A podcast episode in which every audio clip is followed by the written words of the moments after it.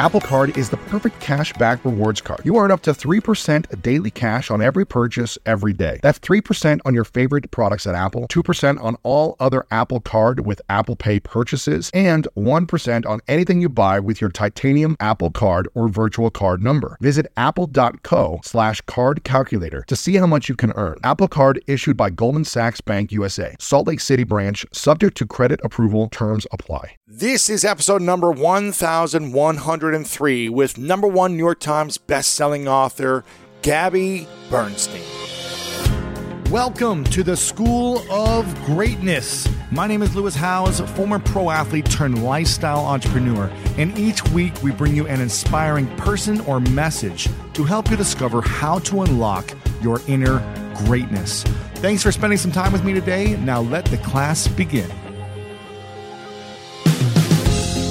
Bob Proctor said, "Thoughts become things. If you see it in your mind, you will hold it in your hands." And Henry David Thoreau said, "Go confidently in the direction of your dreams. Live the life you have imagined." My guest today is my dear friend, Gabby Bernstein. And Gabby is an international best-selling author, a world-renowned speaker, and now a podcast host. She's been featured on Oprah's SuperSoul Sunday as the next generation thought leader. And her new podcast is called Dear Gabby, where she coaches you every week by giving it to you straight while also being compassionate. It's available now wherever you get your podcast, and would love for you to go check it out and support her after this conversation. And in this episode, we discuss how to manifest your dreams when you feel like you have no control over your life. Also, how to understand if you're actually holding yourself back right now. A powerful exercise for evaluating your beliefs and replacing them with more positive ones. How to start attracting financial abundance as well as peaceful love in your life, and so much more. I'm always so grateful when I get to spend time with Gabby and have her on the show because she brings so much clarity and wisdom. So if you are inspired by this, make sure to share it with someone that you think would be inspired by this as well. Just copy and paste the link wherever you're listening to this podcast, or use lewishouse.com/1103 and share it out to social media, text a few friends, and all that good stuff. Okay, in just a moment, the one and only Gabby Bernstein.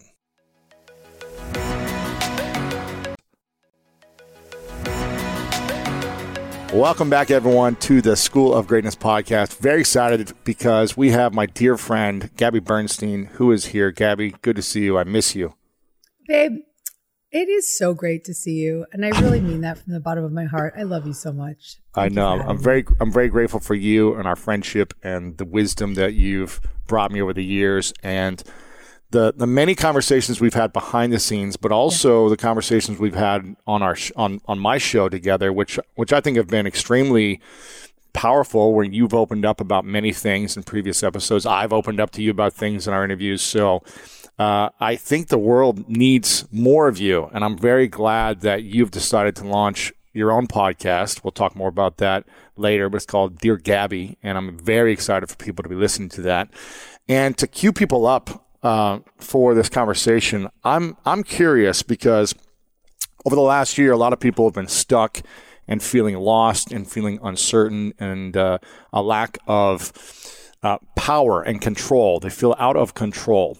And when people are out of control, how do they learn to manifest their dreams? This is something you talk a lot about, is manifesting things in your life. How do we get back into manifestation mode when we have zero control in our life? We have to use the circumstances that we're living in as an opportunity to go further in our own personal development. What does that mean? Let me unpack this for you. To truly manifest means that you feel good. Feeling good means your energy's free, you're inspired, you are receptive, and therefore attracting towards you what you desire. So if we're in a place now where we feel like we're out of control, we're trying to get control, we're in the opposite of that manifestation state, which I refer to as being a super attractor. We're no longer connected to that power. So the way back to that power is to put our personal growth first, to get back, not go out and try to force anything or do anything out there to find control, but to turn inward, to go deeper and identify what's unresolved, work out what needs to be healed, bring forth to the surface the truth of what's up so that we can show up for it, and get back to a baseline of feeling safe, a baseline of feeling joy, a baseline of connection, rather than thinking that I have to go get control over something. We have to return to who we are. And it's a lot of language, but I can further that too. And what happens when we try to control our environments on the outer world, people on the outer world, schedule, food, working out, whatever it may be, when we try to control everything on the outside, but we're constantly in trigger mode. Things affect us so deeply, what's happening on the outside internally. Will that give us a sense of control if we have everything under control, but we're still triggered by everything? So when we're triggered, we try to find control because It's a way of staying safe. Being triggered in any form is really just an activation of a sense of being unsafe. Mm-hmm. So what we're going to do in that moment is go try to control our relationship or go try to control our food or go do something to feel safe. And that also can come in the form of addictive behavior like overeating or drinking too much to anesthetize and numb out that feeling of being unsafe, that feeling of being activated and triggered in a wound, in a place of fear ultimately. So what we want to really begin to recognize is the reasons that we get triggered, and then find tools, self-soothing tools, self-help methods, breath practices for self-regulation, regulating our own nervous system, our energy, our field in those moments so that we don't live from trigger to trigger to trigger to trigger to trigger. During COVID, man, I mean, the whole world has been triggered. So we've been in this constant state of hyper arousal, fight, flight, freeze, reactivity. And I said very early on, I said this in March of 2020, there's two ways you can show up for this. You can numb out and drink and use and anesthetize yourself in whatever way you do, or you can show up. And when I say show up for yourself, show up for the unresolved parts of yourself, show up for the painful stuff, show up in your therapy, show up on a show like this, show up in a self-help book, show up through a 30-day contemplative practice, whatever it is that you are guided to actually take action with it. So we had two choices, and we still have that choice. Even if it's been a year of numbing out, you can choose again right now. Yeah. What's been the biggest internal trigger for you that still affects you today that you haven't fully gotten over the hump? Mm-hmm. Or do you feel like you've kind of mastered that part of your life? I am in the mastery process, but I think that I will be for the rest of my life in mastery. But I'm really, really a year ago today, I was in a much more triggered state than I am fast forward 12 months, a little more, because like everyone else, COVID activated unresolved parts of me, feelings of feeling out of control. That's a big one for me. Feel like right. You said, feeling out of control, feeling unsafe, feeling not cared for, feeling like I have to do everything. So while I've spent the year really, really like in full blown recovery mode, like saying, hey, I see this head on, the you know what hit the fan. Mm-hmm. I'm gonna show up now. I've shown up with every ounce of my being, and have really come out the other side. But to your point, it's still there. So it's not that I'm completely healed and I have no triggers. Mm-hmm. The difference is that I'm so aware of those triggers. I said to my executive team today, I said, listen, guys. I said to our HR director, I would like you to go. We've been doing a lot of educating ourselves on how we want to have our company structure and team communication. And I was like, the exec team, which is our CEO and our COO and myself, we're kind of in our old habits, but our energy isn't there anymore. Like we're not that those people anymore, but we are still falling into these old habits. So can you help us create the structure through which we can have boundaries and proper communication so that we can step into the new patterns of who we are? So some of it is that, you know, we have to catch up with our own growth in a sense. Mm-hmm. And I think I've seen that personally and professionally. So it's fascinating when you make a commitment to your inner life, what can change, and then the discomfort along the way too. Right. What would you say is what's been the biggest trigger for you in general in your life? Feeling inadequate and unlovable. Really? That's the feeling. Okay. What triggers that feeling is feeling out of control, feeling like people aren't showing up for me. Because the thing show up for you, or you don't feel like they're showing up for you the way that you want them to, I feel inadequate and unlovable. I'm interesting. Wrong. Even though they might be showing up for you fully in their capacity, if you don't feel it a certain way, I have to do everything. No one can take care of me. Wow, man, I'm sure a lot of people can relate to that. Mm-hmm. So how do you learn to overcome that on a daily basis when that's been so embedded for so long? One of the tools I've been using and studying, and I plan to get trained in, is IFS therapy, Internal Family Systems, founded by a new friend of mine called Dick Schwartz, who I will introduce you to because I'd like for you to have him on the show. I'm his new pro bono publicist, but he's truly an amazing man, and he's created a system that is one of the most profound therapeutic systems for any human, but especially those of us who have had trauma. And the internal family system, simply put, is the belief system that we have many different parts of who we are. And we have these protector parts that protect these inner child parts, like mm-hmm. that he refers to as exiles. And so the inner child part is I'm inadequate, I'm unlovable. And the protector part is whenever that inadequacy or that fear of not being good enough or not being cared for shows up, the protector part is I'm going to control everything around me. So it's, that's the part I call the controller, right? Mm-hmm. Another one of my protector parts is knives out, right? So that's the part of me that's like, if you mess with me, the knives are out. Don't mess with me, right?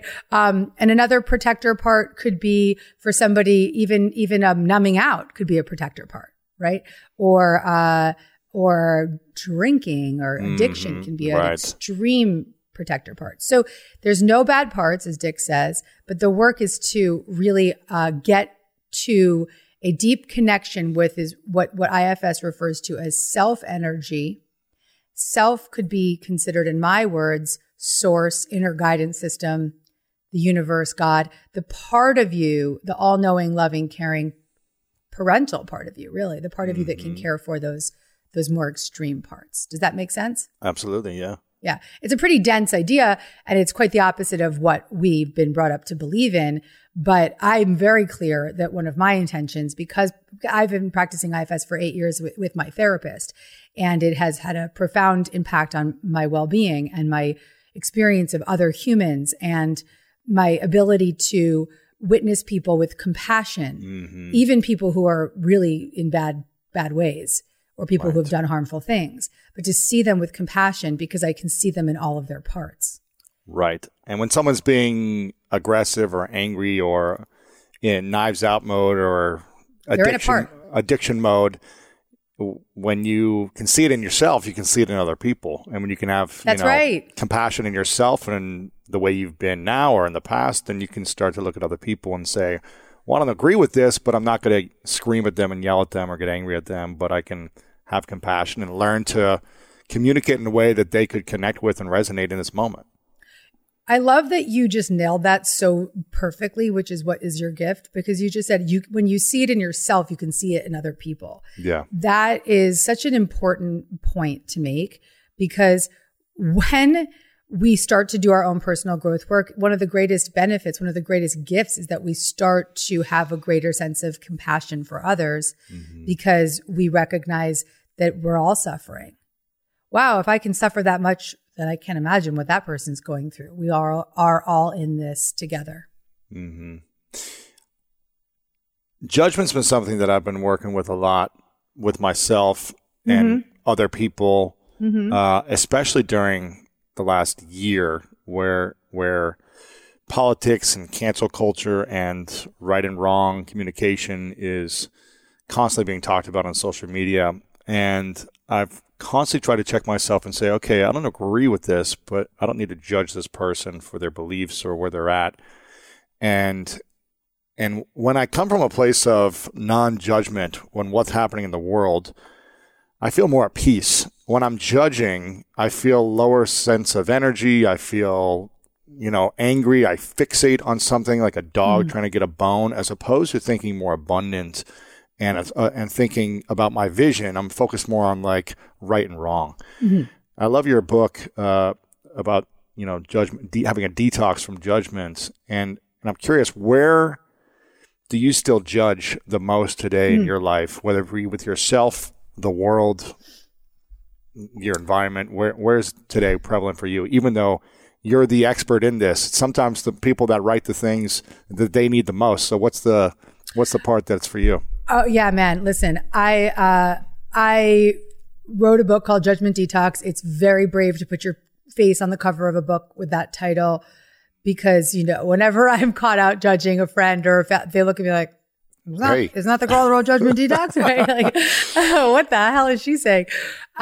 Just yesterday, I was faced with a very big moment of, is this my opportunity to be radically honest? Because I'm trying to practice radical honesty. And non-judgmental at the same time. But how can I be non-judgmental in my assessment of this radical, honest moment? That's tricky. It was, because the friend that I was in this dialogue with she's like, I just feel so judged by you. And in my head, I'm like, and my radical honesty part said, I am really judging you, but this is why. And when I got into the why is backed with data. The why is backed with concern for others. The why is backed with, overarching care for the world. So I felt really grounded in the why. And when you practice radical honesty and you tell someone the truth, the biggest way that it is the most effective is to say it from a non-judgmental place.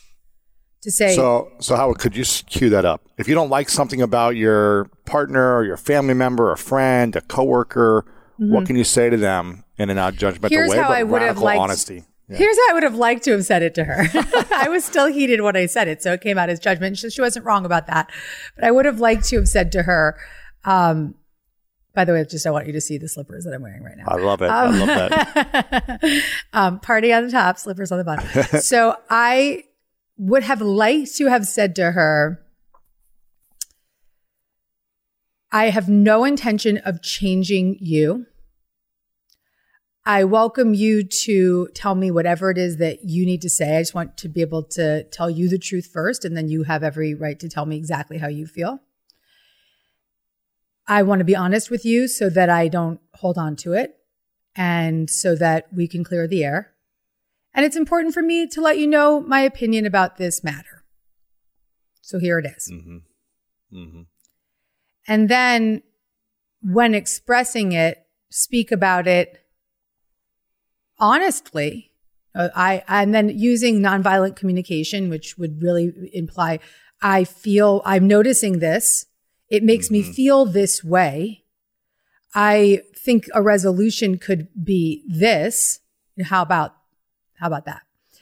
Yeah. And just coming at it from a place of human to human connection rather than trigger to trigger. Mm-hmm. So if I could do it over, I would have done it that way. Maybe she'll watch this. Exactly. I'll send it to her. And why do you think most people are blocking themselves in general from having what they want, whether it be the relationship or the financial abundance or the peace that they want, internal peace? What's the main blocker? Is it judgment? Is it anger and frustration? Is it their childhood traumas? What's the main thing? It's all of the above, but the root cause of our blocks is unresolved programmed belief systems about ourselves that we repurpose and replay and project onto the future every single waking moment of the day in every area. when I say every area, there may be some areas of your life where that belief system doesn't have a hold on you. Whereas, let's say maybe your finances are flowing, everything's cool, you do great at work, but in your relationships, you're just blocked, like it's just constant. So these unresolved areas have a root cause condition that have tentacles, and it can be in all areas, or it can be in some areas, or it can be in a specific area. And the blocks are the result of a energetic disturbance that is on repeat. The way out of that, the way to get unstuck, is to change our internal nervous system, our belief systems, and all the energy that's wrapped up around that. Range Rover Sport leads by example. Picture this. Assertive on-road performance meets commanding all-terrain capability. That's the third-generation Range Rover Sport, which is the most desirable, advanced, and dynamically capable one yet. This vehicle redefines sporting luxury, offering an instinctive drive with engaging on-road dynamics and effortless composure. Now available in sleek, new Stealth Pack, Carpathian gray exterior wrapped in satin protective film with black accents and black brake calipers. Inside the Range Rover Sport, advanced cabin technologies like active noise cancellation and cabin air purification offer new levels of comfort and refinement. And let's not forget about the award-winning Pivi Pro infotainment system. Enjoy a dynamic drive and total comfort with optional 22-way adjustable, heated, and ventilated electric memory front seats with massage function. Wow, that's like a spa day while on the go. Design your Range Rover Sport at LandRoverUSA.com. One of my favorite parts about my job is that I get the opportunity to travel a lot. And in fact, I'm recording this right now while I'm in Mexico. And actually, I was thinking about something that I wanted to share because I get a lot of questions from so many people about different side hustle ideas. So here's one for those of you out there that are on the go a lot like I am, or traveling a lot. When you're staying in your Airbnb on your trips, have you ever thought about how you could be making extra money by hosting through Airbnb while your home is vacant? If you're interested in an extra stream of income, Airbnb hosting is an easy place to start, and it's like giving your home some company while you're away. Your home might be worth more than you think. Find out how much at airbnb.com/host.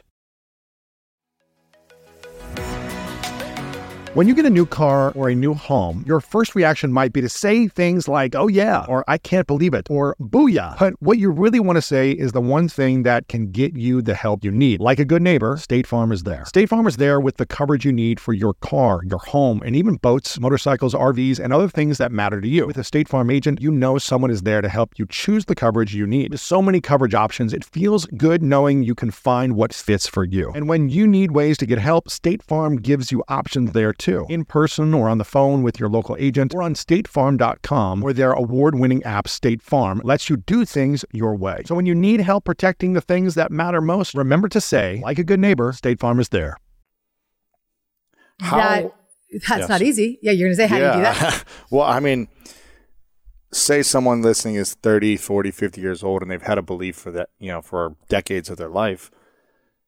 Is it as easy as being aware and conscious and the belief shifting in a moment, or do things really take a long time to shift a belief? I think I believe in quantum shifts, but I do believe that quantum shifts often come with a lot of practice and recovery. Yeah, it's like you spend years of working on it, and then all of a sudden it works. It was funny. When I was talking to Dick Schwartz, the founder of IFS, I said to him, I said, you know, Dick, it feels like it's been 10 years of hard work for overnight relationship to self, you know? And he's like, yeah, I've heard that before. Because that there was this, you know, I had been in IFS therapy for 8 years. And then all of a sudden one day it clicked. I was like, oh my God, my internal resourced self can care for the controller, and can care for the little girl, and can really navigate the system internally and get those parts out of their extreme roles. And she can be so, you know, so loving and compassionate. And she's not always going to be there, but she's going to be there more often than not. Holy crap. That was, you know, 8 years in therapy doing IFS and then, you know, 15 years of hardcore recovery. Right. So it isn't that, but here's the good news. We may not have that click aha moment overnight, But we have to recognize that every moment of relief along the way is a miracle. Mm. The more we add up those moments of relief, the more we live a miraculous life. So the idea that growth is hard and we have to do so much and it's so heavy, we can unpack that by really witnessing that we can have fun along the way. Yeah. You can celebrate the small wins. You can enjoy the moments of relief. You can even enjoy the process of personal growth, which sounds insane, but I do. No, yesterday I felt like the last few months have been emotionally challenging, ups and downs. I haven't felt a sense of like stable emotions with certain people in my life. And I've been like, man, can I just have one day where it's not, you know, wondering what's going to happen next. And yesterday was that day where I was like, man, this is a peaceful day. And even though I don't feel like I've had a lot of peace consistently for the last few months, I was like, I can really appreciate the full day. I can journal. I get to journal about this and reflect back like what was happening and how can I do that one more day? Great. How can I do that one more day in my life and not think about the rest of my life, but just today? What can I do to show up for myself, for peace, for my environment, for the people in my life, and continue to be in progress, like you said, and continue to work on it? And it's a beautiful thing when we can, I guess, reflect on those moment-to-moments and build the miracle over time. It's not going to happen you know, overnight, but it's like build it over time, like you said. And when can we – how can we – is there an exercise or a process that you have about – evaluating our beliefs and figuring out which ones truly support us and which ones are tearing us down, and then how to replace a belief that's been so ingrained in your psyche for so long? I have a wonderful method from my book, Super Attractor, that I often say if it's the only method from the book that somebody applies, they can experience a miraculous shift from that alone. It's called the Choose Again method. Mm-hmm. And the first step is to notice the negative thoughts that you have on repeat and notice how they make you feel. So in the moment, if you can catch yourself, you can't always catch yourself, but if you start practicing this often enough, you'll get good at it. Notice, oh, there's that thought again. Oh my God. And how is it making me feel? Step one, making me feel tight in my chest. It's making me feel anxious. It's making me feel like I want to go punch the wall. It's making me feel X, Y, Z. So you can even write it down. You can just think about it. Step two is really important. It's to forgive yourself for having the thought. Mm-hmm. When you forgive yourself for having that thought, what happens is that you no longer identify with it. You just see it as a thought that you keep thinking. You just see it, oh, there's that freaking thought again. So it's not, this is my thought. This is a thought that I'm thinking in the moment. Yeah. It's just that thought that I've thought again and again. There it is. There's that thought again. I'm not good enough. There's that thought again.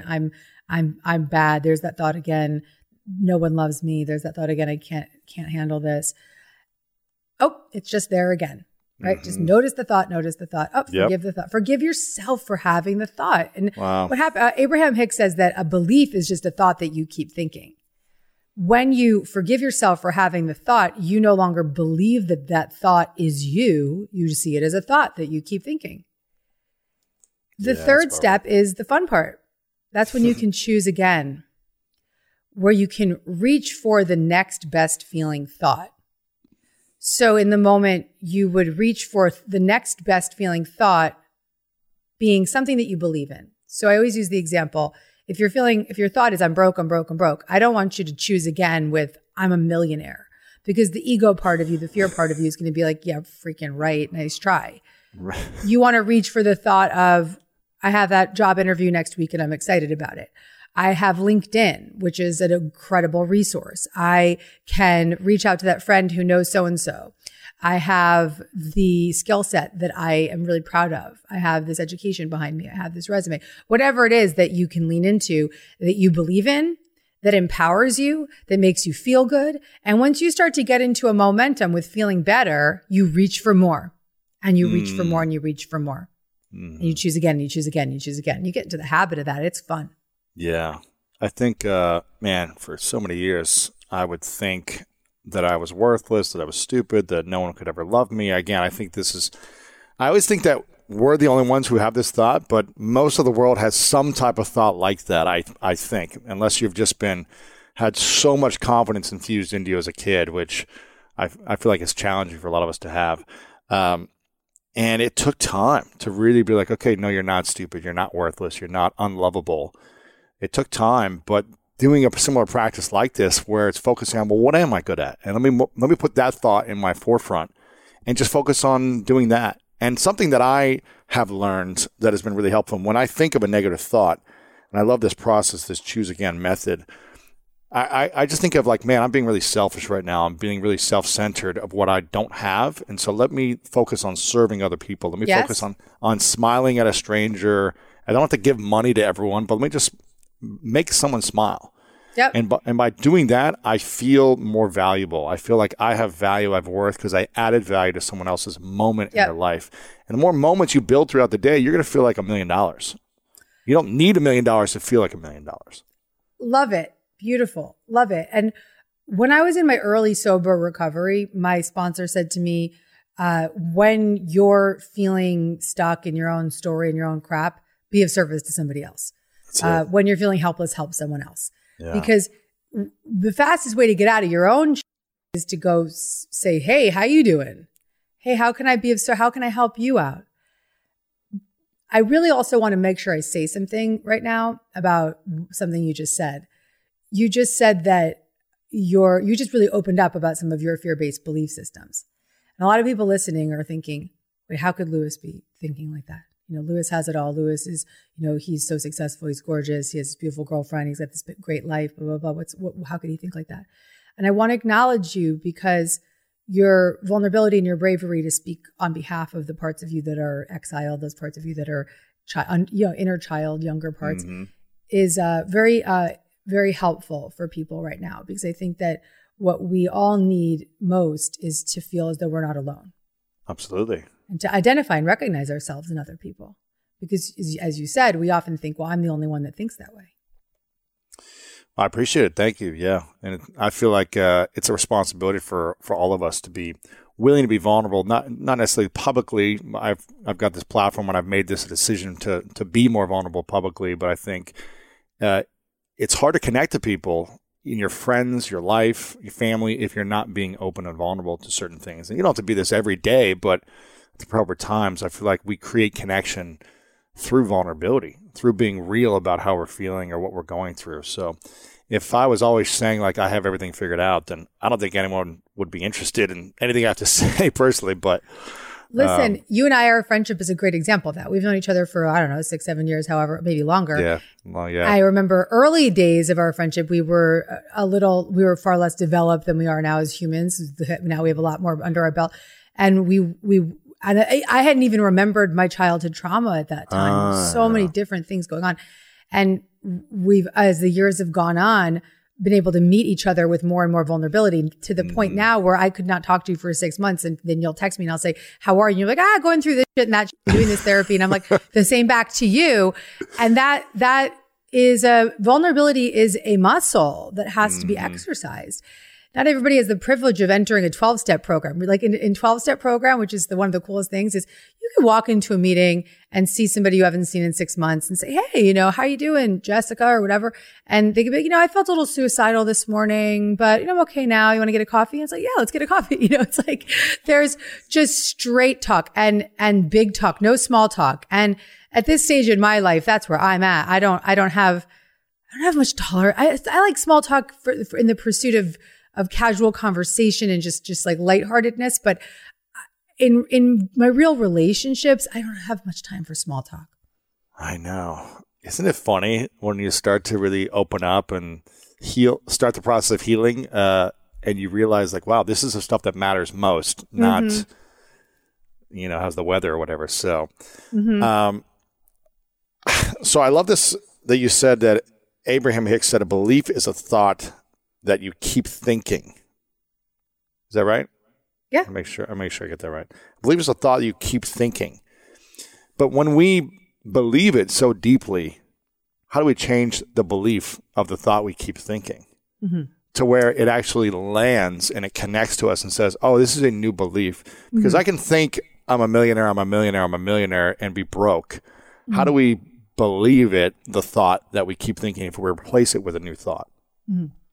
Well, I gave you the choose again method, which I can explain how that works, because when you're noticing the thought regularly and you're calling it out, it's kind of like when somebody has a really bad behavioral pattern and you just keep calling it out and calling it out and calling it out. And then noticing how it makes you feel, honoring the feeling behind it, because the feeling is actually what is really backing up the belief system. The feeling, your body connects to the idea. Oh yeah, it's a somatic experience. Your body believes that you're not good enough, that whatever it is. So how do we embrace a new feeling with the thought so that our body starts to believe it? One of the great practices for really releasing unresolved emotional disturbances is a practice called Emotional Freedom Technique, which you're familiar with, something I practice, our friends, the Ortners, practice and teach. It's called tapping, Emotional Freedom Technique, or otherwise known as EFT. And what's beautiful about a practice like tapping, and I'm going to give that one and a few others, but what's beautiful about a practice like tapping is that you can take a thought or a belief or just a feeling that you're having in the moment, and you can tap on it, which is meaning that you tap on these different energy meridians on your face and your chest, under your arm and your head, while you talk about the emotional disturbance. And what that does is it releases the amygdala's fight-flight response. It stimulates the vagus nerve, which regulates your nervous system, and it allows your nervous system to calm down and settle. And then when you're in a more settled state, that's when you become safe enough to start to redirect and move into a more elevated way of thinking. And the more you practice a pattern like this, a pattern like EFT, and I'll name a few others, the more you actually are working with the thoughts, but also working with the feelings and therefore the beliefs to regulate and then redirect. It's like how Dan Siegel says about children, you have to connect, then redirect. You can't just yell at a kid and say, do it better. You have to connect, honor their feelings, respect where they're at, find out what's up with them. When you notice that they settle, that's when you can say, hey, do you think we could go and try that again? So we have to care for our parts in that way as well. So through EFT, you can go through these different rounds of expressing the emotional disturbance while tapping, which then regulates your energy field in that belief system and brings it to a special, loving, connected, more centered baseline. At which point in that new baseline, that's when you can redirect and begin to tap on what it is that you do want to feel, or what is working, or what is supportive in that moment. Yeah. That's one method. I love that. Yeah. I think for me, I've been doing a lot of just breath work in general. When I feel overwhelmed, stressed, and anxious, instead of, staying in that pain, I really try to connect my body to my breath and breathe through my entire body so that I can calm myself down and then ask myself, is this a feeling or a thought that is supporting me, or is it something connected to my past that I haven't worked on yet? So breath work is another technique that I think has been really helpful. There's a lot of extreme physical activities like ice baths and saunas and other things to connect to the body so that you can start to really kind of release some of those things or just feel more connected to it and see how can you move beyond it, like tapping, which I think is really powerful. So any type of physical and thought-related process, I'm hearing you say, could be powerful. And just figure out what works for you. A tool we can give your folks right now is actually a tapping method similar to what you were referring to with breathwork. It's like there's a point which is called the gamut point, which I like to refer to as the holy shit point. And it's between your pinky finger and your ring finger right there. Okay, right here. Yeah. And that's the point when you notice yourself in that freak out, that trigger, that I want to throw something. Step aside, tap this point, and you could say an affirmation like, I am safe. Just breathe. I'm safe. I am safe. Or you could say, I'm loved. I'm supported. really, I am safe, because remember, like I said, under every trigger is the feeling of not being safe. Mm-hmm. I am safe, and just tap that point. That is it's a quick resolution that we all have in our hands. We have all access. Another one would be your right hand on your heart and your left hand on your belly. And to your point, breath work, breathing, inhale and extending your diaphragm, and exhale, releasing it. Or even inhaling for 2 quick breaths and exhaling with a long exhalation. Mm-hmm. And that will really just begin to stimulate your nervous system in a way that just tells your body, relax. You can say all the right things, but if your body ain't connected to what you're saying, then it's still going to just stay in the cycle. Yeah. So you got to connect the body with the belief as well. It's powerful. The feeling with the thought, and match them both. I'm a big believer that when we doubt ourselves consistently, it's hard to manifest what we want. It's hard to attract when we live in doubt. And self-confidence is something that I think is hard for a lot of people, especially in the last year, to stay confident under chaos. What have been some of your strategies or tools or techniques to build inner confidence, whole confidence, complete confidence, not reliant on what's happening on the external world? Yeah, what a nice question. One of my main methods for establishing inner confidence that's not reliant on the outside world is to become more me, to be more authentic, more vulnerable, more real, more willing to tell the truth, more willing to be radically honest. Yeah. Because when I'm just being me, I have nothing to prove. I'm just in the truth of who I am. And I also know that that's all that anyone else outside of me wants as well. It's just that truth. All you want from someone is that truth. I think that's why you and I have gotten closer as friends, because we've gotten more honest with each other and more honest with ourselves, right, as humans. So we can pick up the phone and just feel that connection. So I think that one of the secrets to confidence is to accept that your authentic truth is the coolest part of who you are. Mm-hmm.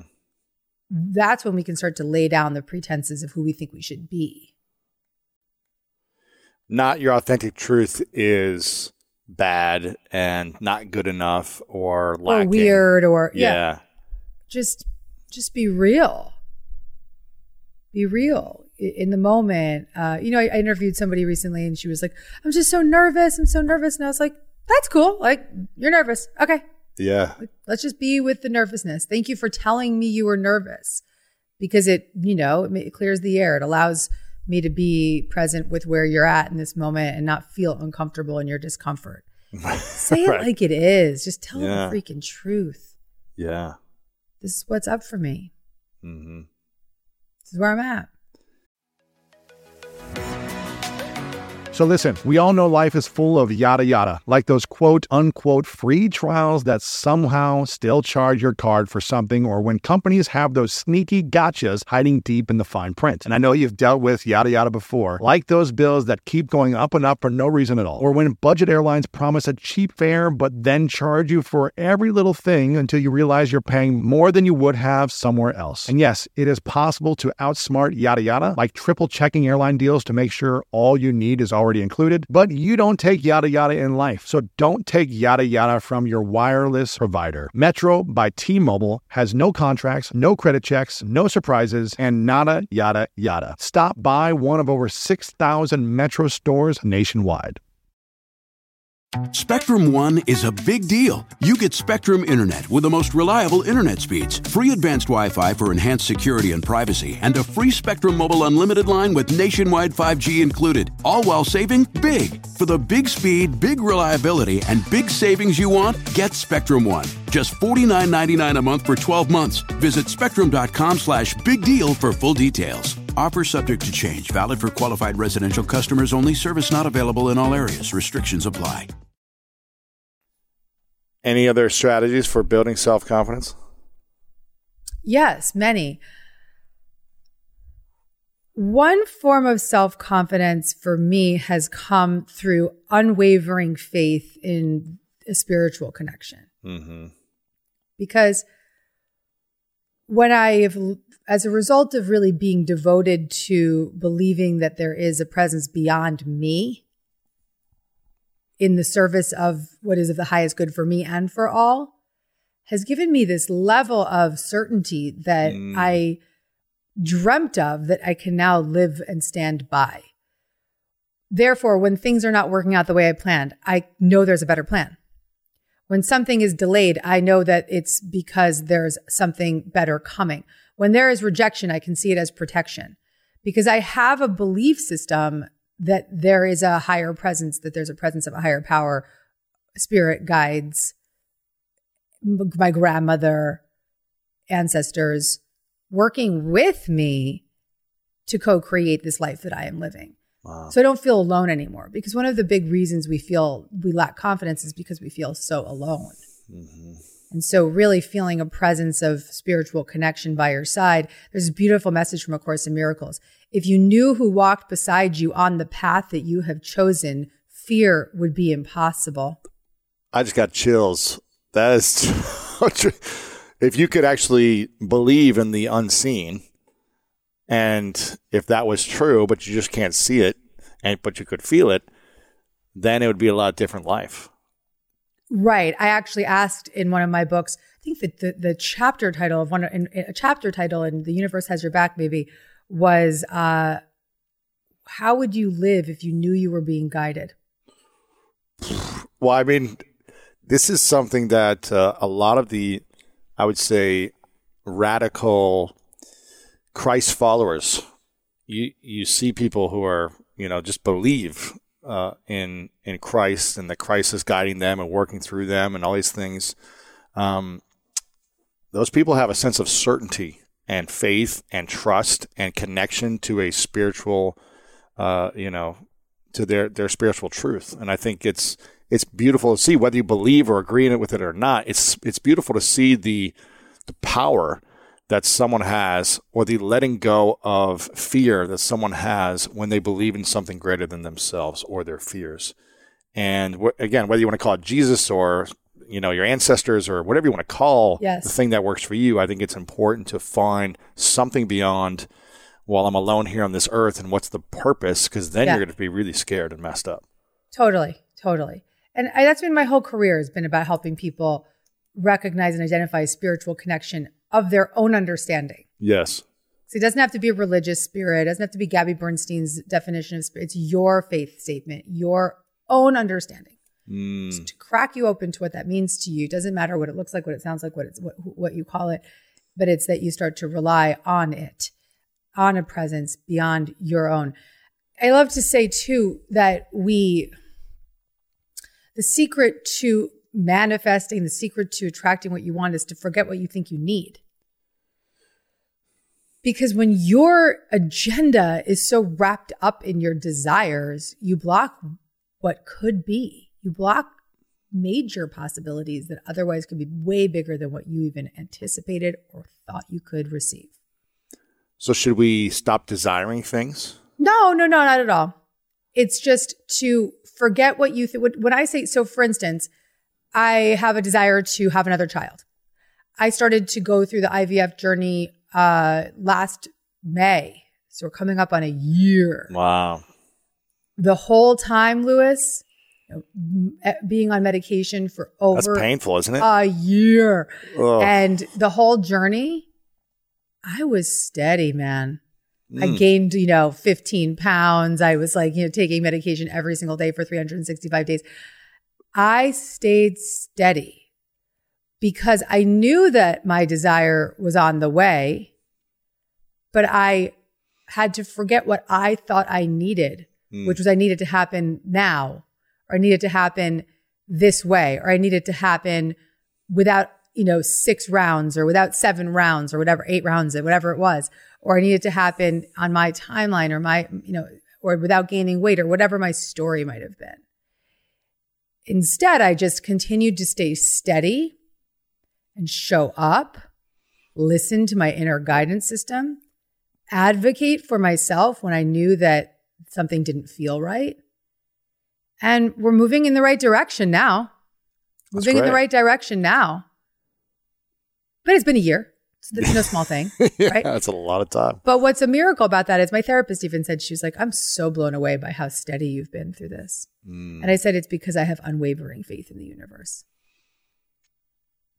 When would you not have unwavering faith? How much time would have to pass where you'd be like, okay, maybe the universe is telling me that this isn't supposed to be happening for me at this time? I would never say that this isn't supposed to be happening. I would just say it's not supposed to be happening in this way. Interesting. I think that's an important message for anybody on the conception journey. There's many ways to have children. Right. So it doesn't mean your desires, you can still have the desires. It may not look the way you want it to look. Oh, yeah. That's right. Interesting. Should we be guided by our desires and our dreams, or should we be guided by something else? I think that our desires and our dreams deserve respect. I think that they can be a driving force within us, but the real driver has to be devotional steadiness and peace and groundedness in the present moment. That has to be what drives us most. That's what we have to rely on most, because the only way to get to the dream joyfully is to have fun along the way, to be present in the moment, to stay grounded in the moment, to stay steady in the moment, even and to have faith and have fun, even when the thing hasn't come. That's really the whole, I guess, strategy behind manifesting is being present, having fun, cultivating peace.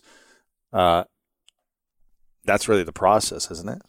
You know, I wrote this book, Super Attractor, that we talked about on your show before. And when and the subtitle, Super Attractor, is Methods for Manifesting a Life Beyond Your Wildest Dreams. Yeah.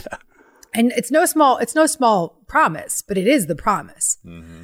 But these methods that I teach in the book are not methods for tricking the universe.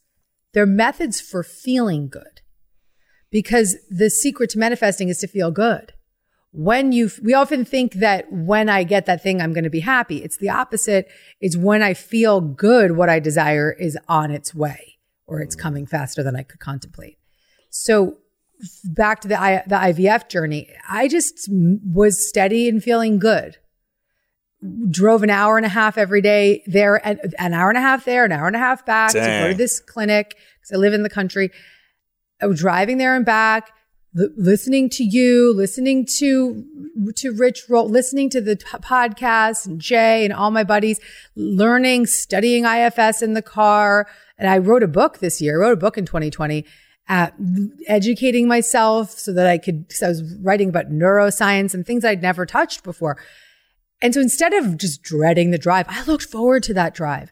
That drive was my study time. Yeah. It was like I had these almost 3 hours, several days a month where I could devote just to studying. And otherwise I may not have given myself that time. Right. So that joyful experience in the moment allowed me to look back and say, wow, a year I did this, a year I went through this, and I was never hung up along the way. I think that's one of the secrets definitely to manifesting is making the moments that you don't enjoy enjoyable.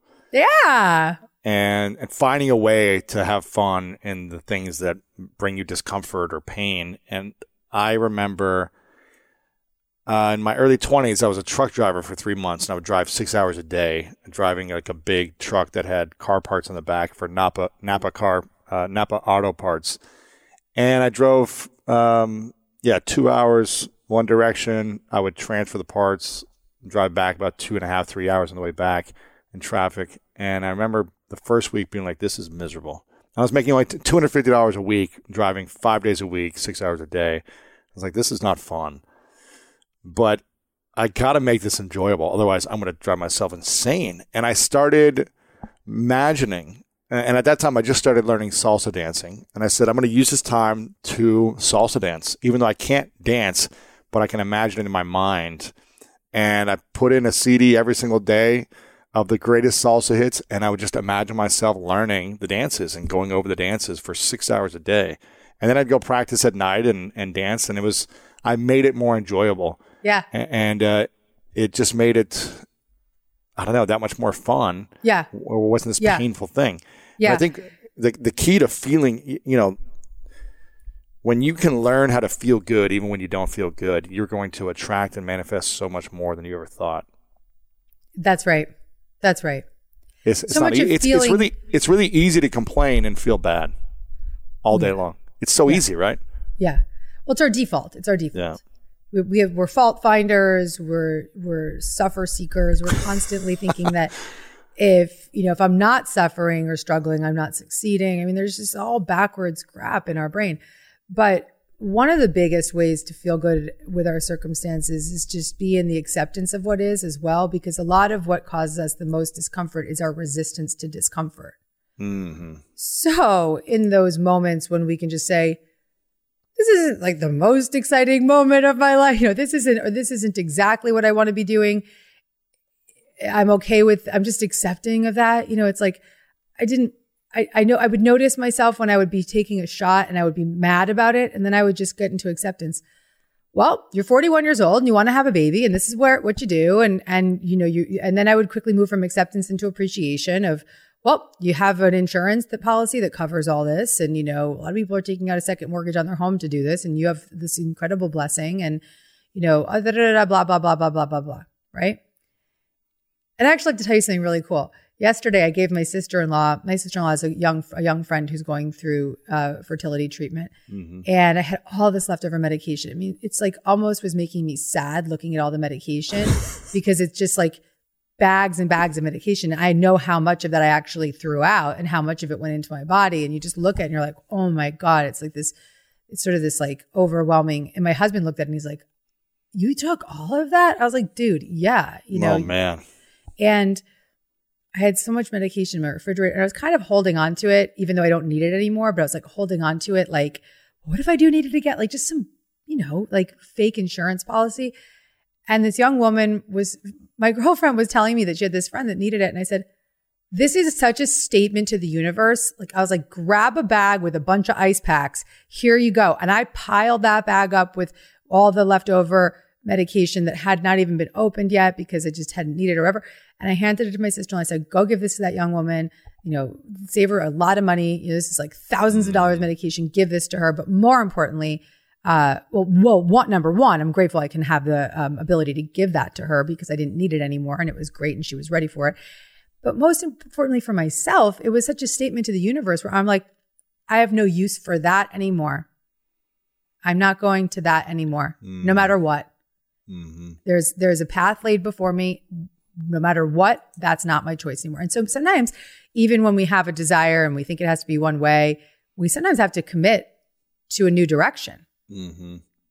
We want to hold on to the old way. We want to hold on to the backup plan or whatever. It's like, no, you got to make a commitment. You got to tell the universe clearly sometimes. Yeah. You got to let it go. Yeah. Mm-hmm. You mentioned needing, what's the difference between wanting and needing energy? And if we need something or if we're needy in general, are we attracting and manifesting or is wanting something different than needy? Wanting and needing are very different. Wanting, as long as it's not paired up with a neediness, right, is beautiful. It's a longing. It's a desire. It's a cultivation of as Abraham would say, a rocket of desire. It's just sending out to the universe. I want love in my life. I want another baby. Like Lewis, I want another baby in my arms. I love having a baby.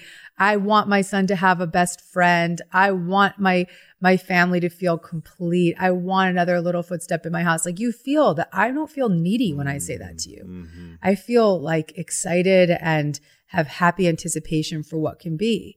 Needy looks like, I need that relationship to feel safe. I need that money to be good enough. I need that accomplishment. It's a vibrational frequency that is not attractive. Mm. It does not magnetize towards it. The universe can't support it. It is not in alignment with your super attractor power. So Needy is actually another way that we get into what I call manic manifesting, because when we're in that needy place, like we'll do everything that we have to do. It's like forcing it. Yeah. Forcing it. Exactly. And so whenever a desire is backed with neediness, it's definitely misaligned. And what about the idea of, I deserve this to happen. I deserve this in my life because of this. I deserve this thing, or an entitlement energy. Deserving and entitlement, what did those energies bring to us or repel us? It's interesting. I have 2 points of thought on that.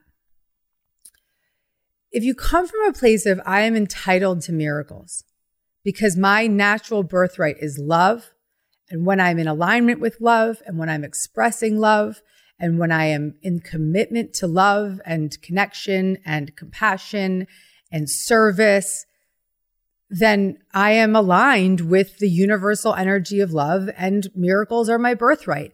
That is a spiritual form of entitlement, right? This is the belief system that I am love. And when I don't forget that, the universe delivers. I've been teaching that for over a decade. Mm-hmm. So there's a big difference between feeling that level of, when I am in alignment with the energy of love, love is reflected back to me. That's entitled to miracles. But sometimes this is like a semantics issue, right? Because then the other form of entitlement of like, I deserve that job, or I deserve this because I've put so much in. That's yucky. I have people I mentor, and I often hear them say things like, I've been working on my personal growth for so many years. I don't deserve this. I deserve more than this. And it's like, well, that belief system might be one of the reasons why you haven't gotten that thing yet. Right. It's like, so I guess the way I would describe the difference between spiritual entitlement and sort of like ego entitlement is that spiritual entitlement comes when you are truly grounded in the truth of who you are and why you're here. And ego entitlement is when you are disconnected from that truth, trying to fill a hole that you could only find with a genuine spiritual connection. Yeah, and I go back the way when you were just saying that, I think about when you feel like you deserve something, you're more in judgment mode. You're more in like, why isn't, you're impatient and you're judging something that hasn't happened yet, or that isn't happening for you yet, as opposed to flipping the script and saying, okay, this is happening for me for the betterment of my future. And where's the appreciation and the gratitude in this moment? I think would be a better place of manifesting and attracting. But it also doesn't mean that we can't believe we're deserving of something. Mm-hmm. Because, for instance, right. I believe that I am deserving of many things in my life, because back to that spiritual entitlement, because I believe that the things that I'm deserving of are a reflection of who I am. Mm. That makes sense? Absolutely. Yeah, absolutely. 2 things that I've noticed people struggle with the most. Their attraction to financial abundance and their attraction to peaceful love and connection. Love in general, a relationship that is more peaceful. Right, because not everybody's attracted to peaceful love and connection. Right. But people struggle attracting financial abundance and peaceful love. There you go. That's okay. What I meant to say. They struggle with attracting a financial abundance and attracting a calm, peaceful, connected love presence in their life, intimate relationship, right? Of that standard. What can we start to do? Let's start with money first. What can we start to do to feel spiritually entitled to more financial abundance and believe we are worthy of earning more? Let's talk about money first. Well, let's actually look at both of these desires, because you're on the front lines of witnessing people's needs and wants, right? Because in the space that we work in, you see it every day. And so they want money and peace and love. Yeah. What do those two things offer someone? Spectrum One is a big deal. You get Spectrum Internet with the most reliable internet speeds, free advanced Wi-Fi for enhanced security and privacy, and a free Spectrum Mobile Unlimited line with nationwide 5G included, all while saving big. For the big speed, big reliability, and big savings you want, get Spectrum One. Just $49.99 a month for 12 months. Visit spectrum.com/big deal for full details. Offer subject to change. Valid for qualified residential customers only. Service not available in all areas. Restrictions apply. Want to connect with a family member who doesn't speak your language? Then check out the language learning program Rosetta Stone on desktop or as an app. Rosetta Stone is designed to immerse you in the language you're learning through an intuitive process. Plus, the True Accent feature even gives you feedback on your pronunciation. And with a lifetime membership, you have access to all 25 offered languages. Get started today. Visit rosettastone.com/pod50 to get 50% off your lifetime membership now. That's rosettastone.com/pod50 for 50% off. Safety. There you go. Yeah. Security and safety. Yeah. What is the underlying root cause condition for our triggers? Feeling unsafe. Feeling unsafe, insecure, yeah, uncertain. Yes. So what are we seeking most? Safety and security. Mm-hmm. And why are we seeking that most? At some point along the way in our childhood years, that secure attachment was breached. Mm-hmm. Whether we grew up in the best household or not, there's energetic disturbances. Of course, those kids that grew up with a secure attachment often likely don't have a lot of issues in relationships or as adults, or may not have major issues attracting. Look, money has a different connotation too, but let's say they grew up in a secure attachment style in a home that wasn't in lack, and they have a belief system that's pretty confident, and therefore they've got this leg up. That is a pretty, there are steady people out there. They do exist.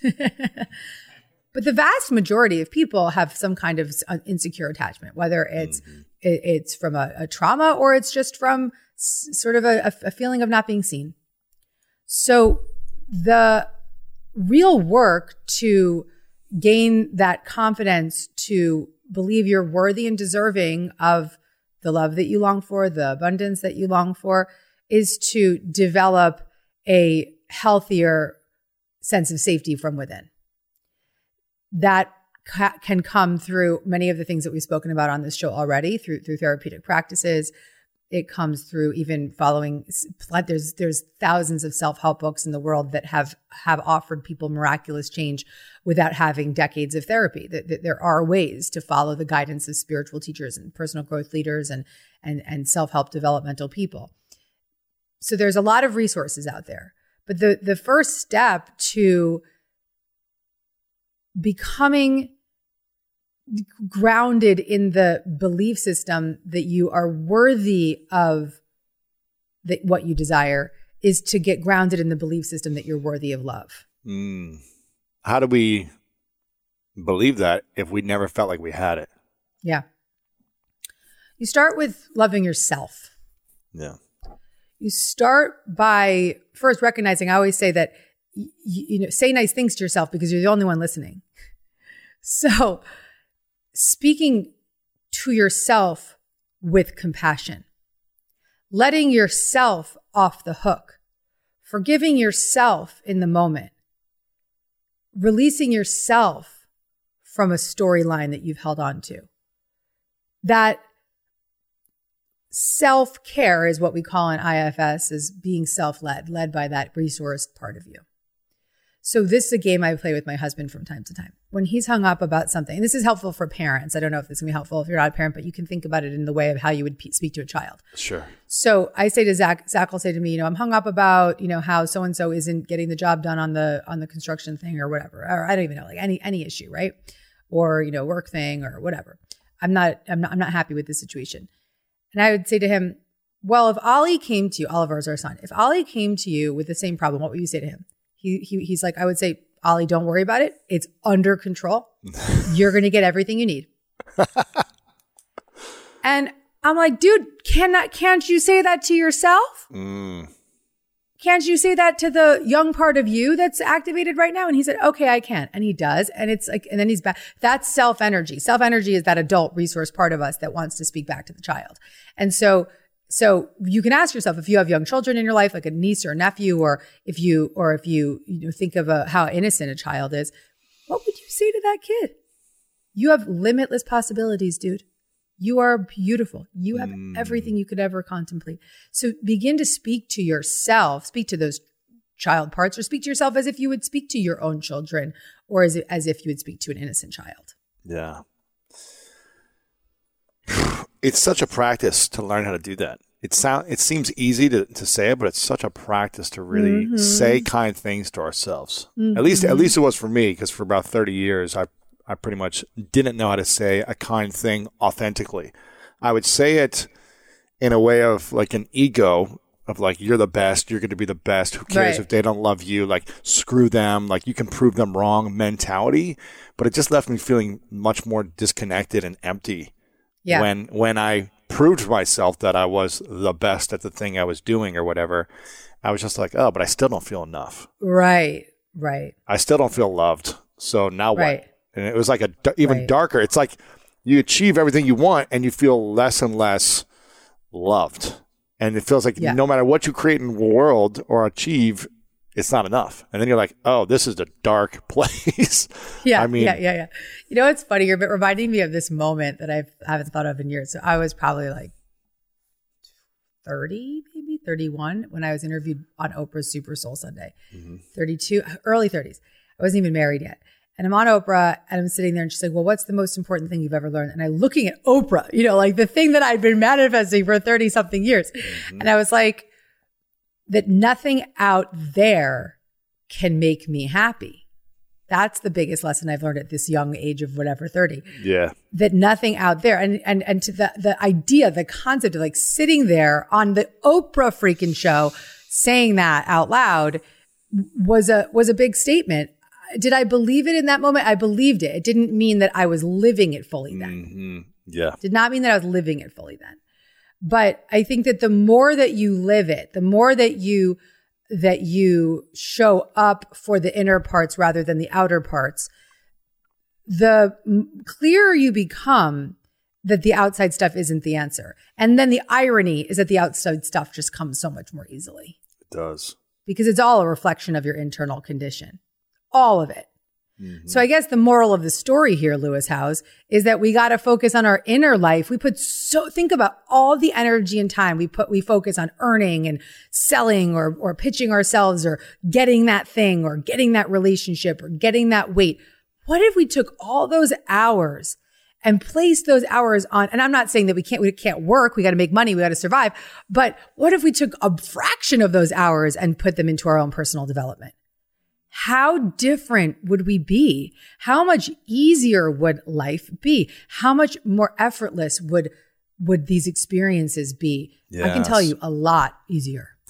Yeah, it goes back to like, finding fun in the things that aren't fun, like finding fun in the friction, whatever you want to call it. It's like, yeah, we've got to show up to work. And there are seasons of our life that we may not want to do these certain things. I didn't want to be a truck driver for many months. I didn't want to, play on teams that I felt like I was better than to be on. I didn't want to do these things for seasons of my life. But when I stopped creating friction in those moments and said, okay, how can I be more free? How can I have more fun? Then it allowed me to progress beyond those things and attract what I really wanted to for the next season. And I think that's really the secret for me has been, how do I make every day fun? How do I make everyone around me feel better by my way of being, my energy, by just being playful? And by doing that, I remember when I got started in kind of this business or industry world or whatever, 2008, 2009, I had nothing. I was broke. I was a joke. I sleeping on my sister's couch at that time. And I remember going to conferences back in 2008, 2009, 2010, somehow weaseling my way into like the dinner rooms after the events with like the top speakers and industry leaders. Weaseling somehow, like finding someone to be like, hey, tag along and be like, oh my God, I'm here. I'm in the room. And I just remember being like, I know nothing. I'm an idiot. I am completely clueless to what people are saying. But how can I just have fun? And by having fun and just asking questions that weren't related to business, but about their interests, Yes. They were like, huh, I like this Lewis guy. Like, hey, yes. Come over, come hang out over here and come over and do this thing with us. And by having that proximity allowed me to create more opportunities for myself. And because I was willing to have fun. And I think that's really the secret, is just being playful, having fun in the day-to-day life, because you're going to attract more. Joy is the ultimate creator. Joy. When you are having a good time, you are manifesting effortlessly. No one wants to get into a relationship with a negative individual who's got the life sucked out of them. No. You're a magnet. There's a friend of mine who is married for a long time, and she's going through a divorce right now. And I said, your energy is completely shifted in a positive way. Like you were living at a 6 out of 10 before. Now you're at a 12. Wow. And she recognized she wasn't in the right relationship and she should have gotten out many years ago, but now she's gotten out. And I was like, your energy is going to be magnetic in the world. Yeah. Like you're going to create so much in your business. You're going to attract like millions of men to you now because you're smiling, you're joyful, you feel free, this energy around you. And that is going to be a magnet to anything you want in all areas of your life. And I think when we feel stuck, trapped, limited, it's hard to really manifest. But like you said, joy will bring us more possibilities. Yeah. And let's speak to the person who's really suffering right now. So you're really suffering. Maybe you're stuck in an addiction. Maybe you're having mental illness. You're experiencing mental illness. Maybe you lost everything through COVID or lost a loved one and you're grieving. That doesn't mean that you can't have moments of reprieve along the way. That doesn't mean that you can't have moments of relief. That doesn't mean that you can't be listening to this podcast right now, feeling so loved and cared for and feeling the compassion that we have for the world in this moment. Doesn't mean that these difficult times have to be this sort of sentence. Because someone hearing like, oh, you don't have to be in perfect joy to be manifesting. Well, no, you could actually be in a low vibe state, but doing your best to do your best every day. Yeah. And being authentic to that moment. Manifesting something better every day. It's the emotional guidance skill. I've written about it in Super Attractor. Again, it's the Abraham Hicks emotional guidance skill where you might be in despair, but later that day you're feeling jealous. Well, jealousy is actually a much higher vibration than despair. So you can celebrate that. You can celebrate that you've moved up the scale. And then maybe you're in boredom. Boredom's better than jealousy. Okay, you're moving up the scale. So while you may still be in like kind of low vibe states, it's a better low vibe state than it was yesterday. What are we saying to ourselves when we have jealousy and insecurity? Jealousy is a form of witnessing undeveloped parts of ourselves in others. So we become jealous because we have not given ourselves permission to be that yet. Or because we're instead of seeing those qualities in the other person as a reflection of who we are and the possibility of what we're stepping into, we see it as a reminder of what we are not. What we're lacking or what we don't have. What we're lacking, who we can't be. But what I often say is those people who you admire most are a reflection of what you admire most within yourself when you are in that state of love and perception. So you may not actually admire that in yourself yet, but it is what is potential within you. What's possible within you. So when we experience jealousy around someone else having something or being in a relationship or having a career, the business that we want or we desire or we feel like we want, what should we take? What should our next thought or steps be to not live in that jealousy, but to be beyond that? Get curious about it. Say, thank you, jealousy, for revealing to me a part of myself that I may not have developed yet. Let me get curious about that.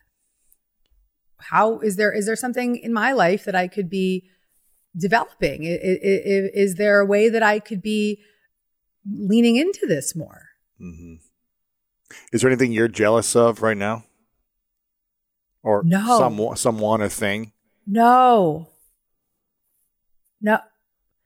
Well, I mean, no, jealous?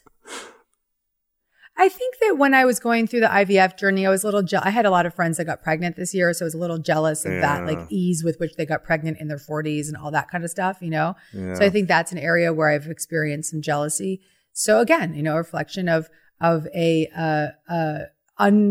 part of myself that I haven't fully claimed yet.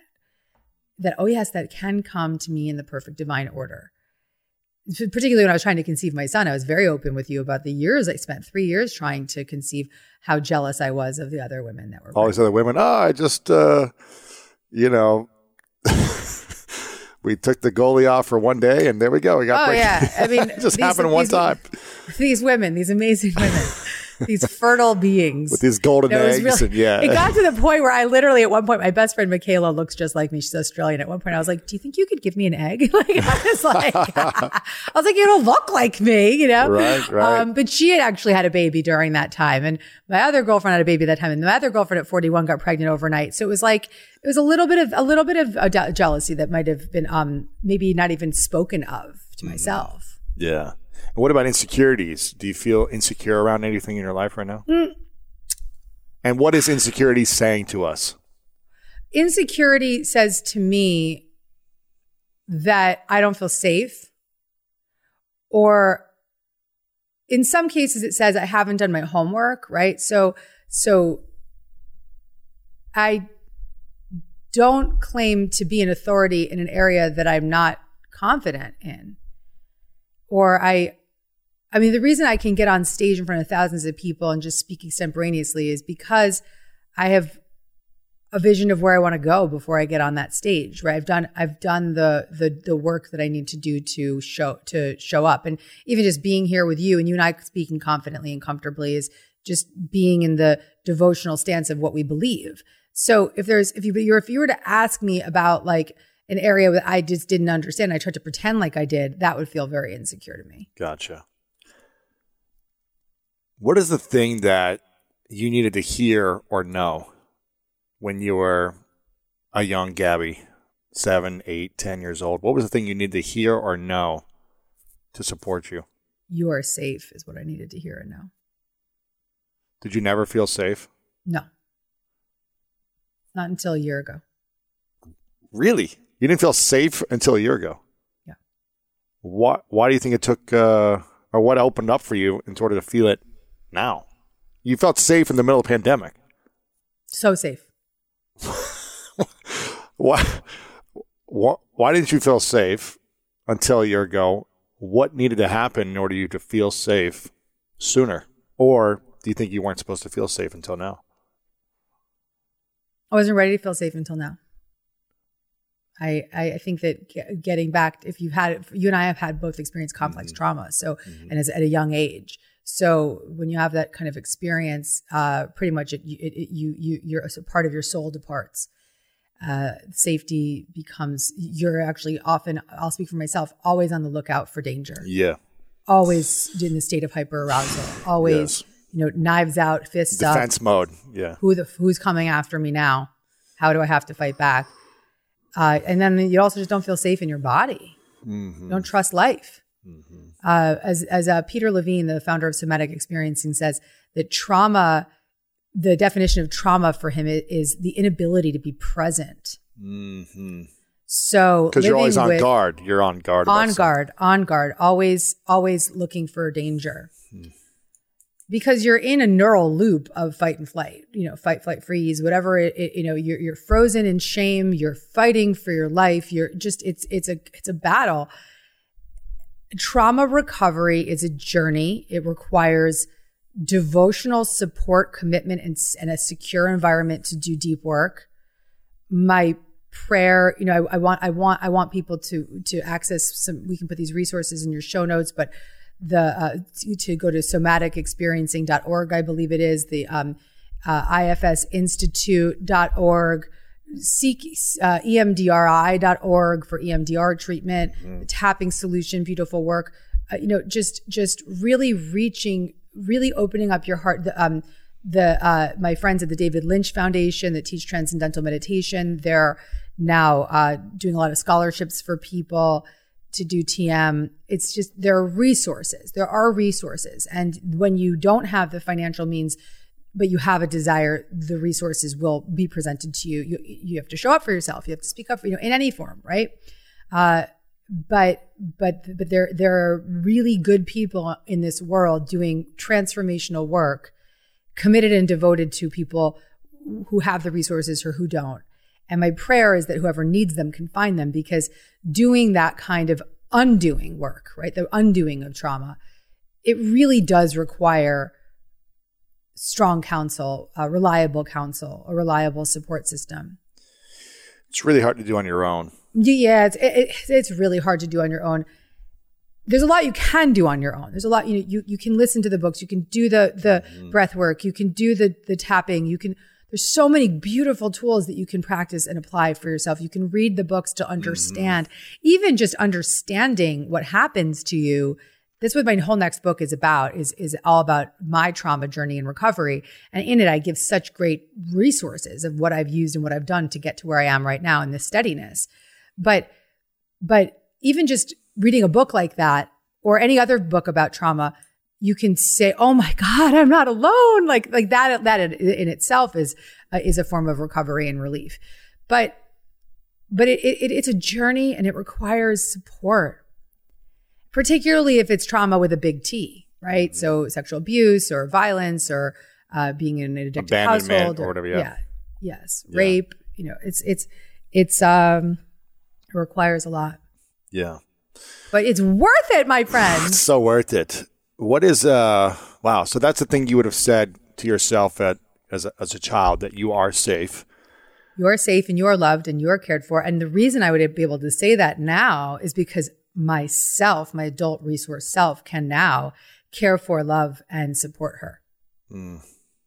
And you didn't feel like I'm not relying on anybody else outside of me. There's plenty of people who love me and care for me and support, but I rely on self energy. And do you feel that's different than saying like, "Oh, I'm so self-reliant, I can take care of myself all the time." It's a different way of referring to that.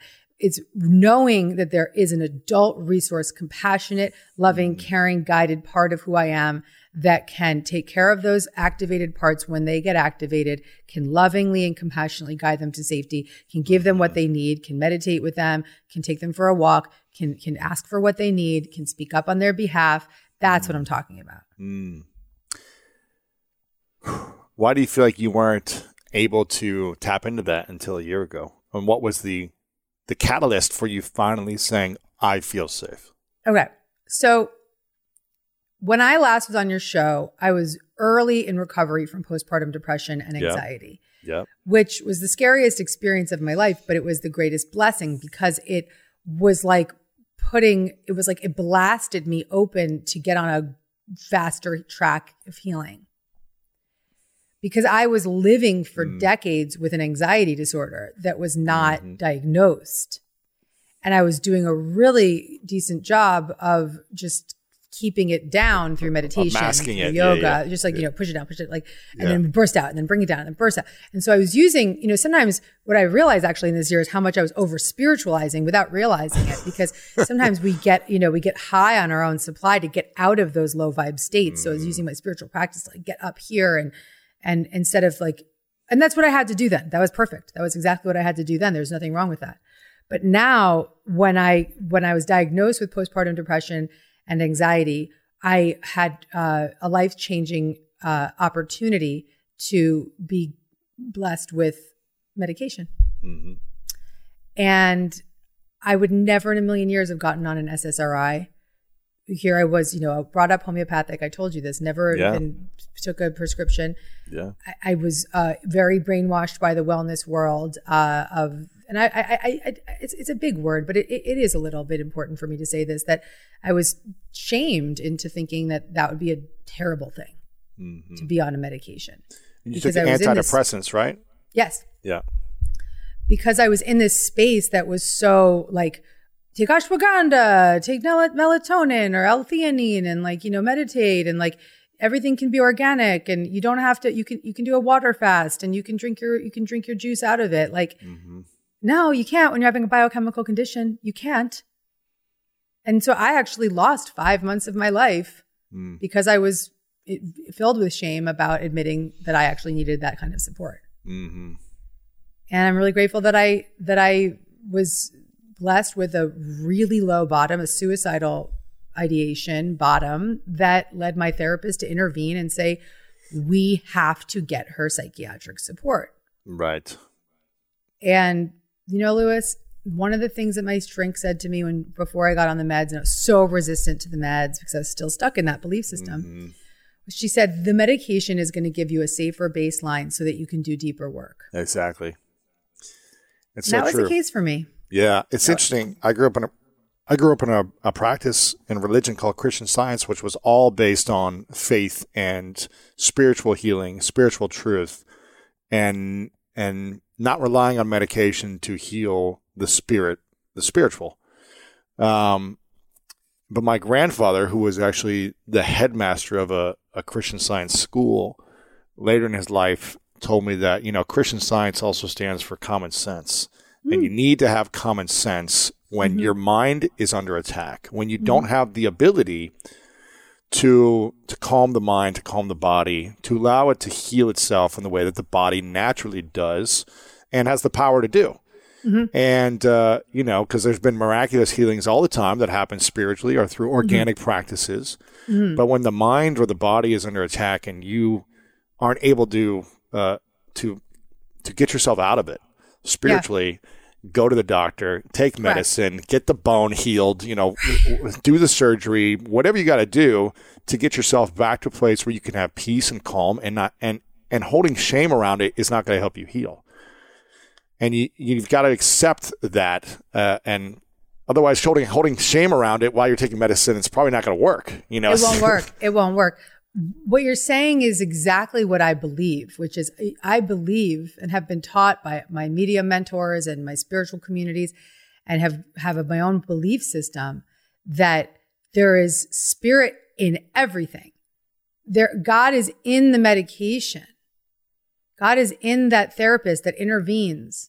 God was in my friend that day when I called him and said, I know you're a really great psychiatrist. Help me find a psychiatrist who specializes in postpartum depression. Within an hour being on that call, the next day seeing her with a diagnosis, with the medication in my hand. There's love and God in all of that. Mm-hmm. And then when I would take that medication, I pray on it. I would say, you know, thank you for giving me freedom. Yeah. But the question is, it's like God is in all these, in all doctors and surgeries and medication. But then the real question is, when you're given that baseline of safety, or you're given that relief because you've had that surgery, well, what are you going to do with it now? Right. What are you going to do to continue to be in the development of healing the root cause condition that brought you to this place in the first place? Right. Because something, whether it be a thought, a belief, the actions you took consistently got you in a place of pain or a challenge that you're faced with. So we've got to change that action moving forward, or that thought, or that belief, or get out of that environment, or that relationship that's causing us pain or whatever. So many of our physical conditions are somatic experiences. They're psychosomatic conditions, right? Mm-hmm. So our back pain isn't necessarily our back pain; it's our rage from our childhood.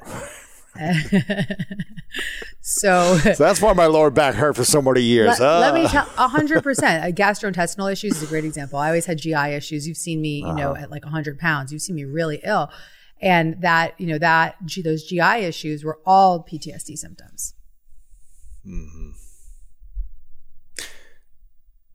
What would you? You're 41, 42, 41, almost 42. Well, 41. 41. You. Matthew McConaughey gave a great speech at the Oscars talking about how he's always chasing his hero, which is himself, 10 years away from now. I'd like you to imagine you're 51. What would 51-year young Gabby say to you right now that you need to hear right now to support you for the next decade? Sorry, it's like a very emotional question. She would just say, I'm so proud of you for your commitment to people. I'm so proud of you for your service to others. I'm so proud of you for the impact that you're making in individuals' lives. That's pretty beautiful.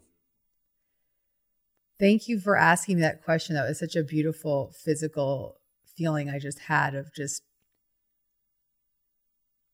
seeing myself at 51 and looking at myself now and just really being proud. Yeah, you're welcome. It always makes me emotional thinking about my childhood self. I've got a photo on my phone right now. My therapist asked me to find a photo of myself. Let me see if I can pull it up. Little Lewis. Little Lewis. I don't know if you can see it that well. But oh my God, little Lewis, like, LL, he's so cute. Awkward, like no teeth, like messed up hair, adorable. Big ears, all that stuff. That's what you see. I see a cute little man. Exactly. Oh, and I'm not even sure how old I was here, probably like 6 or 7 or something.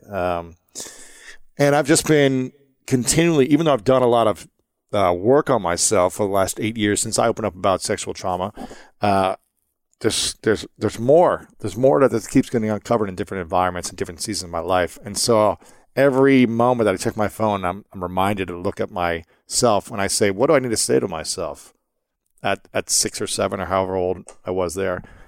What did he need to hear? What did he need to feel from me? And what am I proud of myself? And so every, many moments throughout the day, I'm practicing like what I'm proud of from my younger self. And I keep thinking of like, what will I be proud of in 10 years? And what do I need to hear now? Yeah. What would you say to yourself? 40-something. I don't even know. What are you, 30? 38, yeah. 38. So I would say 48, I would say. I'd probably say similar to what you were saying, that I'm really proud of the work you're doing. I'm proud of the healing you're going through. I'm proud of the way you show up in service to other people. I'm proud of you surrounding yourself with people that support you in becoming better and getting out of your ego. And I'm proud of you for using yourself to the best of the abilities to make a difference in any way that you can. Because I think that's what I feel most called to do and how I feel the best about myself when I use the tools that I have, continue to develop them in service of other people, just like you said. So I would say also... let go. I would say to myself now, like, let go of whatever pain or frustration or suffering you're going through, like, let it go, surrender, and know that it's all going to be okay.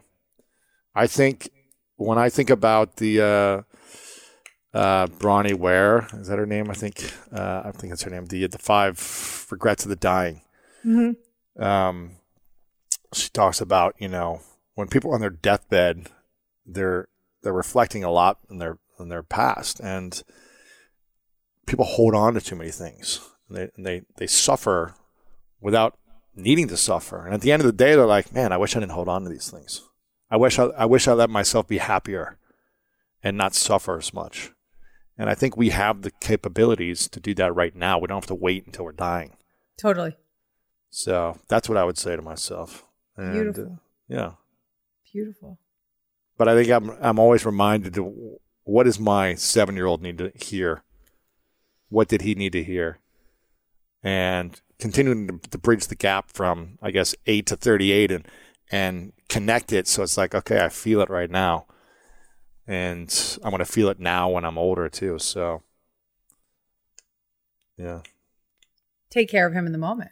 He's still around. Take care of him. Yeah. The only child is still here. I love that image from... Burning Man. Have you seen that image? Oh my God. Right? I don't know if you posted this recently. I posted it after Jason DeSilva posted it. And yes, it was like this caged adult back to back with their heads down and their shoulders hunched in a position like of this, shame. Like hiding. Yeah. Shame back position, hiding. And then there was 2 small children. You could see like almost wooden children. Reaching out, touching each other, trying to touch each other. So these adult parts, right? These exiled parts were shamed out of, or these like, scared, shameful adults. And then these 2 children, inner children. Like hug me. Connect.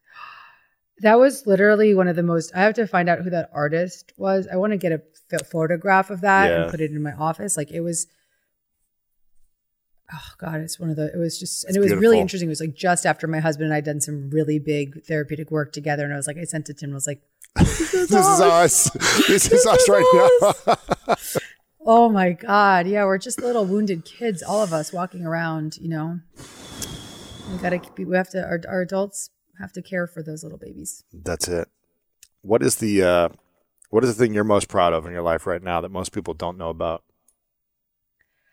Well, they're going to know about it now. Thanks to you. I am proud, man, of this little Instagram show that I started doing during COVID. That was just because I had to show up in a new way. The stage was taken away. I had to find a new stage. So I started to hit Instagram every Wednesday, where I would bring random people on randomly from all over the world and Dear Gabby them. I would give them my advice. I would give them counsel. I would give them support. But most importantly, I would help them see that they are not alone. And it became a movement, truly, a community of people that continue to come out every week to support each other. And I began to record these Dear Gabbies, and I've turned it into a podcast. It's coming out. It's out now as we record, as this is out. And it's without a shadow of a doubt one of the things I am most deeply proud of that I've ever created, because what it means to me is so much more than just this fun expression of my art, because that is my art, to serve and to support and to speak extemporaneously about personal growth and spiritual practices. But it's so much more.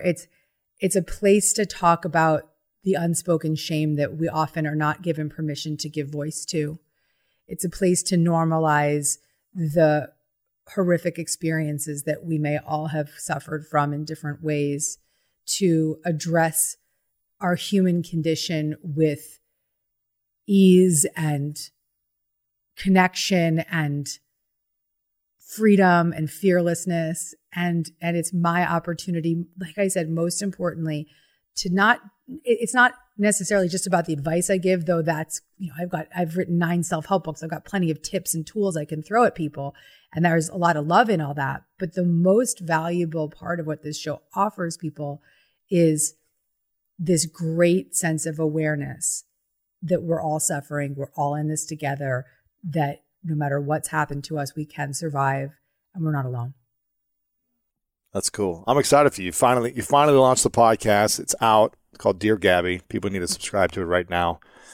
And it's going to help people really overcome a lot of stuff that we've been talking about today. So if you want more of Gabby, make sure you go subscribe to it over on Apple and Spotify and everywhere that you listen to your podcast, and let her know what you think about it. Send her a message, send her a DM over on Instagram, Gabby Bernstein, or Twitter or Facebook, Gabby Bernstein as well.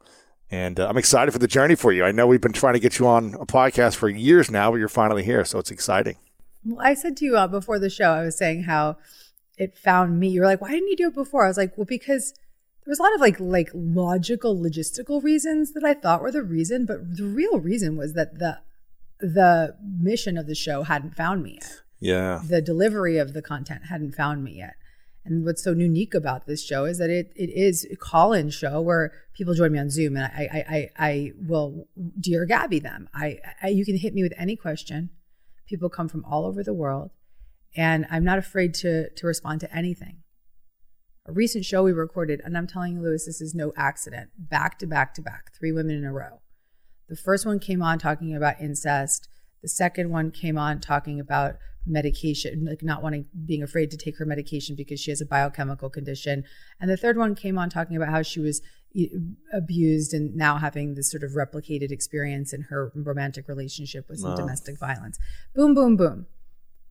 Gave them all some grounded advice, but the most important thing I did was to hold them and see them. Mm-hmm. And then in the experience of someone being seen, the listener borrows the benefit because they have had their own shameful experience that they've tucked away and ignored and anesthetized. But to be able to recognize, oh, wait, that person can be seen in that. So can I. That's the miracle of this show. It is. Yeah. It's a gift to be able to do it. It's exciting.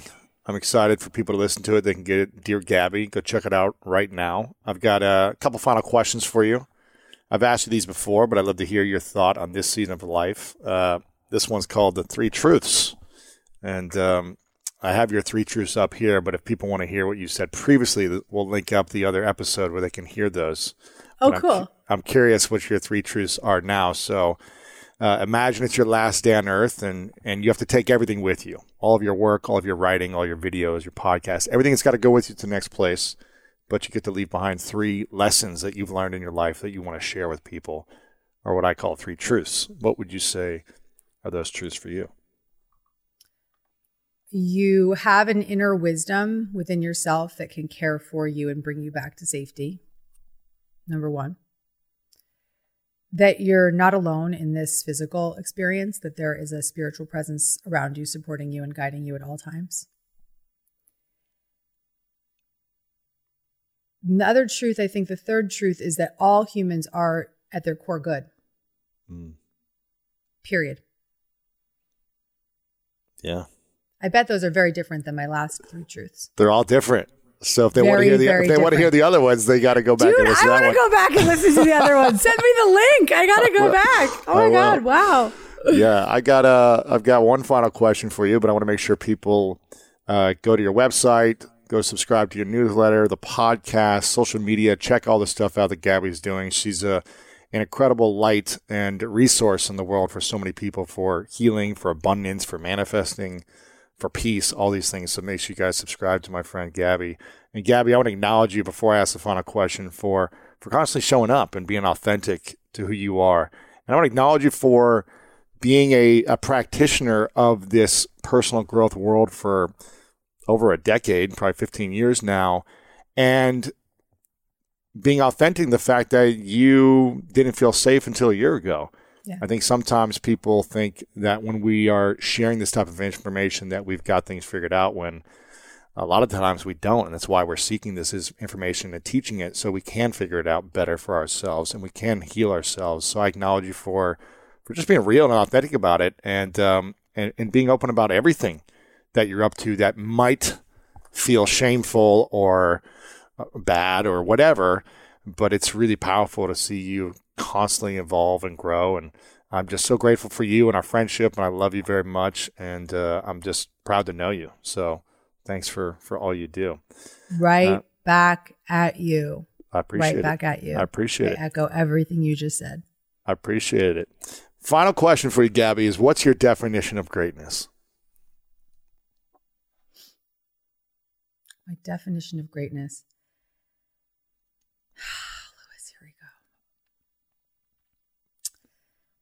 Greatness is being at ease and steady in the moment. That is the greatness. That is the greatest gift, the greatest expression energetically that we can give the world. It's being at ease in the present moment. Gabby Bernstein, appreciate you very much. Thanks for being here. Thank you, my love. Thank you.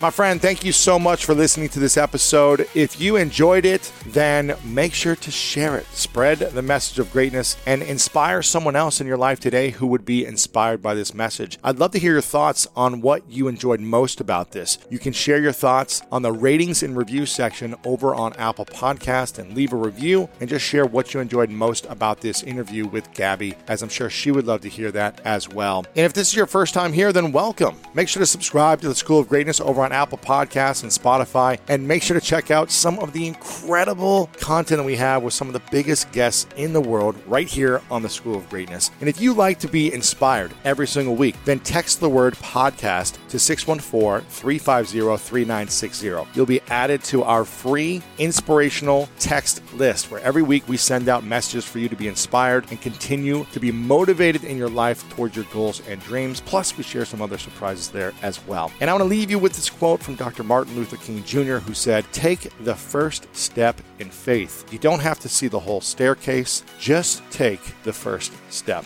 And I know there are so many of you, and you might be in a place where everything is flowing and growing effortlessly in your life. And you might be in a place where you've been afraid to take that first step on a big dream or a goal or a relationship or something in your life. And sometimes you've got to just be willing to take the first step. You got to be willing to risk something, fear, humiliation, embarrassment, an uncomfortable conversation. But when you take that first step, it becomes so much easier to build momentum. And I want to see you succeed. I want to see you build momentum in your life. So please keep taking action. Keep showing up here every single week as we bring you some of the most incredible minds in the world to help you unlock your inner greatness. And I want to remind you, if no one's told you lately, that you are loved, you are worthy, and you matter. And you know what time it is? It's time to go out there and do something great.